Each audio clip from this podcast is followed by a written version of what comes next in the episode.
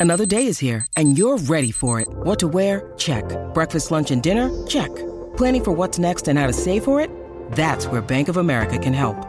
For your financial to-dos, Bank of America has experts ready to help get you closer to your goals. Get started at one of our local financial centers or 24-7 in our mobile banking app. Find a location near you at bankofamerica.com slash talk to us. What would you like the power to do? Mobile banking requires downloading the app and is only available for select devices. Message and data rates may apply. Bank of America and a member FDIC. Cast my memory back there, Lord. Sometimes I'm overcome thinking about making love in the green grass behind the stadium with you. My brown eyed girl. You, brown eyed girl. Do you remember when? Good afternoon. Welcome in to the run home on SENZ. Am I blowing your eardrums off, Beef? No, no, no. I'm just just adjusting, as I always do. I get fidgety at the start of the innings. Um, We're all just adjusting uh, to life at the moment. I'm broadcasting from home today. Beavers in the bunker in Waiuku. Uh, of course, with Auckland, Northland, Coromandel, Bay of Plenty in red alert level, we are preparing for another downpour in the top of the north. So uh, if you're in those areas, do stay safe this afternoon. Uh, it is Tuesday, uh, the 31st of January. Great to have you joining us here on the run home. We've got a big show planned for you today, and we're going to rip straight in, Beef. Um, firstly, you may have had a point about your Beavers' best. Uh, do I call them excuses that you had yesterday about the pitch conditions in India? well, I don't, I don't, I don't deal with excuses. I deal in facts. Uh, so yeah, I wasn't to know about the pitch either. To be fair.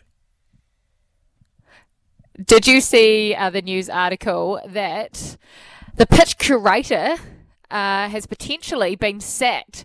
New Ooh. Zealand had absolutely no problems with the pitch. They thought it led to an exciting, dramatic game, but the Indians lead the complaints. Uh, their captain, Hardik Pandya, saying it was an absolute shocker, and now the guy's lost his job. Well, I mean, I hope he hasn't lost it over my Beaver's best and corruption uh, claims yesterday. But um, yeah, India, Indian uh, cricket world very cutthroat, very cutthroat. Look, he was potentially listening to, to the run home yesterday, um, and if he was, Beef, what would you like to say? Um, look, I'm sorry, um, and if uh, if you're looking for somewhere else to curate, uh, my back lawn is horrific. So maybe I can offer you some sort of olive branch there. But uh, very sorry that you had to lose your job, and uh, I won't. I, I didn't think I was bringing the pitch into into uh, question. I was actually bringing some of the ethics of uh, well, a lot of people when three maidens get bowled against one of the most powerful batting lineups uh, known to man. Oh, we move on, we move on, Beef. Uh, we, we're learning today that New Zealand, it sounds like, are going to name a new All Blacks coach before the Rugby World Cup in France this year. Uh, according to media reports, if you believe everything that is written in the media, which Beaver does not, uh, you may choose to believe what you read, uh, or you may not. But it sounds like New Zealand Rugby are going to name a head coach and break from tradition. We know that they've always named the coach post Rugby World Cup because if that coach goes on to win, they then have the option of staying on board for another four more years. But it sounds like that will not happen this time around, Beef. Maybe they've learnt from 2019 where they didn't have as many coaching candidates uh, post the Rugby World Cup that they thought. Um, what sort of impact do you think this is going to have on on the All Blacks, not just this year and this team, but in the future? Because we used to have coaches lining up for this job. Do we just not have that luxury anymore, or is it is the All Blacks job not as sought after? I wouldn't say it's not as sought after. I'd imagine any Kiwi coaching anywhere in the world still wants this job. However, the fact is they're all very driven and they're all very single minded. So if they don't get the top job, then they would appear not to be hanging around. So I can understand a little bit why they're, they're going this route. I actually had to, I actually fell off my chair when I was reading an article today about this whole scenario. That they in 2019 actually sent out 26 invitations to apply. Uh, I find it funny that we're actually we're as in New Zealand Rugby are making the initial the initial uh, gesture as far as do you want this job, as opposed to you apply to us and we'll decide if you if you're ready for it. It's it seems to have gone a very interesting route over the last wee while. Before we move on from there, who are these 26 coaches? Who are the 26 candidates that they've ta- Who they sent letters out to? How many of them could you name? Oof, I reckon I can name half a dozen, but that'd be about it. You reckon you can name six? And 26 people were invited to apply for this job. Yeah. Were they sending letters out to every single NPC team? Yeah, well, didn't um, didn't make the way to mine. Um, but uh, yeah, very bizarre. No, I mean, and also a lot of people say, oh, you know, how derailing all of this. I actually think, like, I, I think we're all presuming Fozzie doesn't keep his job. I think that's what we're understanding. I But if he wins, he gets the option, right? Well, no, Not if they appoint early. Not if they point early. I actually think if they point early, it's actually beneficial for for Fozzie because it gets everything sorted. He can do it, everything he wants. He doesn't have to. He doesn't have to appease anyone. He is literally just right. Everything now is zoned in on winning the World Cup, as it should be. But you can't help but think if it, if it wasn't put to rest, there would still be the the the working in the backgrounds to make sure that you're in position to be a strong candidate. I think coming out early actually does Fozzie a big favour because he can just zero in on it. He knows he doesn't have to appease anyone, and that is both board level, player wise, and all the rest of it. I, I think it's the way to go, and maybe What if he wins it? the World Cup or the election. The World Cup. Uh, awkward. Um, you go out on Very. top though. You go out on top, and you get to give you get to give a few people the you know what's, and go off on your merry way, and probably pick up a job or a consultancy job anywhere in the world, writing your own checks. So, do you think that uh, in the future this is going to be the way that the All Blacks uh, coaching job is decided and is appointed? It'll happen pre World Cup, and does that mean that you won't see any coach stay in the job more than four years? No, I don't. I don't necessarily think that occurs because if you're sitting at say an 85, 90 percent strike rate in those three years previously, then of course you're well and truly in line to take over post World Cup and do an eight-year, dare I say, a twelve-year stint. So no, I don't think there's any. I don't think it's saying that, but I do think it is saying that this is the way that they've got to go moving forward because we've learnt that not everyone in the World Rugby is going to sit back and wait for the All Blacks to appoint their coach before they move. And dare I say, maybe in decades gone by, New Zealand was in a position where they could hold all the aces, and and guys like, I guess your Jamie Josephs, your Tony Browns, your Warren Gatlands, your Dave Rennies, they would all wait until the November, December after a World Cup and see if they got the All Black job, and then they'd see what else is on the table. Not now, but as as was shown last time around in 2019, that people jumped at international jobs. So, do you think the fact that New Zealand Rugby are going to announce uh, the next head coach before the World Cup, do you think that tells us, and we can read a little bit into that, that it's Razor's gig? You'd have to think so, because I just I just think what it what it, as I mentioned previously there before, I think it clears the air. It uh, it puts all things to rest. There's not this constant uh, uh, narrative. Uh, it's a good word to use in the media, isn't it, Kirst? Uh, this is not a constant Very vogue. narrative. Yeah, it's very vogue. Um, the entire season about who's going to be the next All Black coach. This way, right? We know we know we were going forward. Now we have to really zero in on trying to win this thing. I, I think I think it's a good idea, and I honestly think, although Fozzie won't agree if he doesn't get the job after World Cup, I think it's actually the best thing for Fozzie too. Well, we've got a couple of messages coming in. Chris has said uh, the people that were asked to apply 14 NPC coaches, five Super Rugby coaches. This is 2019, by the way. Uh, Ian Foster, Jamie Joseph, Dave Rennie, Tony Brown, and a couple of others were the 26 that were asked to apply in 2019. It was too late for Rennie and Joseph. Of Of course, they had already signed their deals with Japan and Australia. So 14 NPC, and, and this is not a blight on the NPC coaches, but there is no way that we were going to appoint an NPC coach as the head coach of the All Blacks. So No, were they sent out maybe to form a team as an assistant? How does that work? No, I don't think any. Obviously, realistically, probably thought. I'm trying to think who was actually coaching in 2019 that may have one of if there was an old dog that had come back from maybe doing super or somewhere that might have been a chance to be an assistant or something like that. But no, I, it probably helps with the process. You know, they, they talk about processes a lot uh, in rugby on field. I think it probably also helps with the process off field that uh, you know they tick the boxes and, and ask plenty plenty to apply.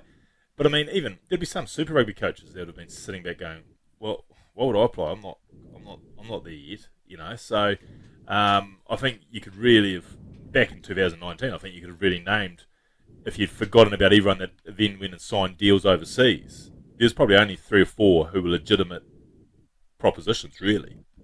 That was And Foster. that- Foster and his team, Rennie and his team, uh, and Jamie. Joseph and, and Tony Brown and his team. Yeah, yeah, exactly. And and and, and Razor was probably did Razor apply? Yes, he did, didn't he? He did apply. He, did- he did apply. Yes, yes, correct. Oh yeah, he got an interview. He was the only one left, wasn't he? It was He was, he was the only one left, and it was between him and, and Fozzie, and he didn't get it. Yeah, yeah, that's right.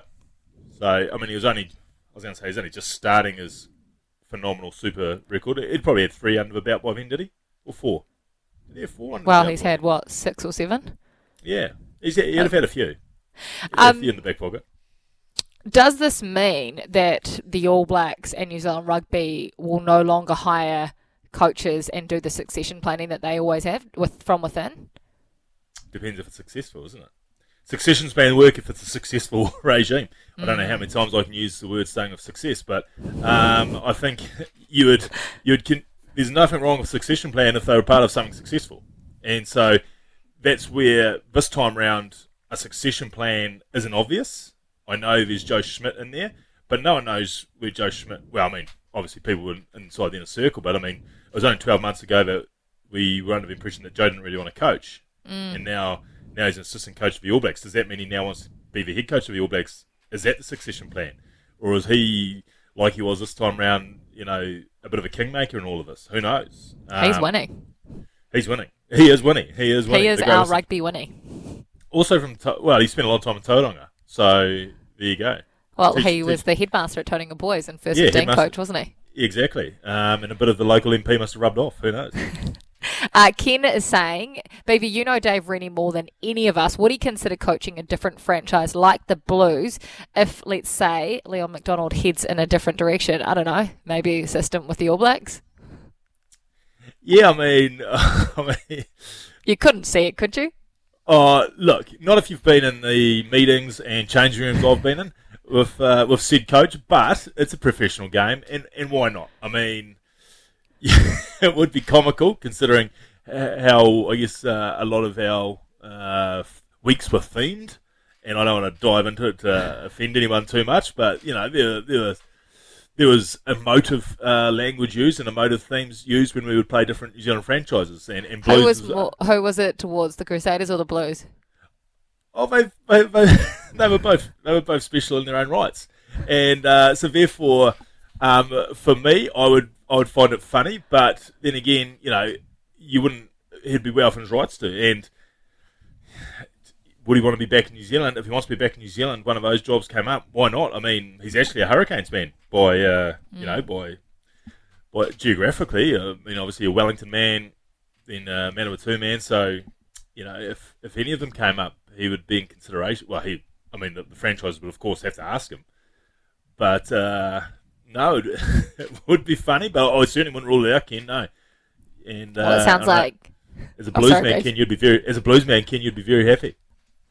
be with us today. Uh, we are not in studio, either of us, uh, and our two producers that are in studio are preparing to leave if the weather uh, turns absolutely nasty as well. Uh, but we'll keep you updated with the New Zealand rugby coaching saga. I think Bee's right. I think it's actually best to just name it and get that storyline out of the way so we're not talking about it every single week when the All Blacks are playing. It's probably better just to know and put that behind us and, and we, we can look forward to the Rugby World Cup. Coming up on the Macca's menu, thanks to delivery. We hear from the TAB with Brendan Popplewell. We play Drive to Survive. We've got a $100 TAB bonus bet voucher to give away. Remember the last question from yesterday?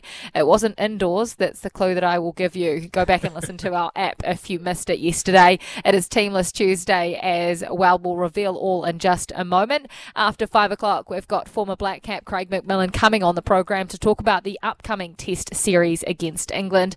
Will McDowell White is one of the breakers uh, shooting guards. They are going great guns this year. They have confirmed their spot in the NBL playoffs. They've got two games to go, so now it's just a matter of where they will place, where they will finish. After six, we catch up with Jay Carter, who's the Golf New Zealand coach. We'll talk to him about Teagate, Treegate, and of course our very own Ryan Fox. We'll name our Teamless Tuesday after six, plus so much more. That is the Macca's menu. Thanks to McDelivery, delivering your Macca's favourites straight to your door. But Beeve, it is Teamless Tuesday today, and our theme today, we're doing something a little bit different, but we do want to hear from you, just like always. Double eight double three is the number to text on the Tempur and Bedpost text line, or 0800 150 811 on the Makita New Zealand phone line, and you can be in to win a weekly $250 Makita New Zealand voucher as well. We're recasting the Black Caps World Test Championship side, Beeve, so we want to know who in Hollywood would play our cricketing heroes. Think of our heroes that were involved in that uh, World Test Championship Latham, Conway, Williamson, Ross Taylor, and the likes. You can throw Ian Smith in there and uh, name a caller as well if you like, name a coach who in Hollywood would play our sporting stars? That is our Teamless Tuesday for today. We are recasting our Black Caps World Test Championship side. Any ideas spring to mind, Beef? Well, I mean, as you as you mentioned, the, the top order, and then you've got Watling, de Grandhomme, Jamieson, Southee, Wagner, and Boult. Um, geez, de Grandhomme, he jumps out, doesn't he? As I guess the alpha male of that of that crew, the big tough one. So instantly you're thinking Rambo, aren't you? Uh, the Sylvester Stallone, uh, and probably you know he comes across just as quiet, softly spoken, but uh, the man of action. So that'd be an early bit for me, but uh, I'm looking forward to this one. I really am. For you?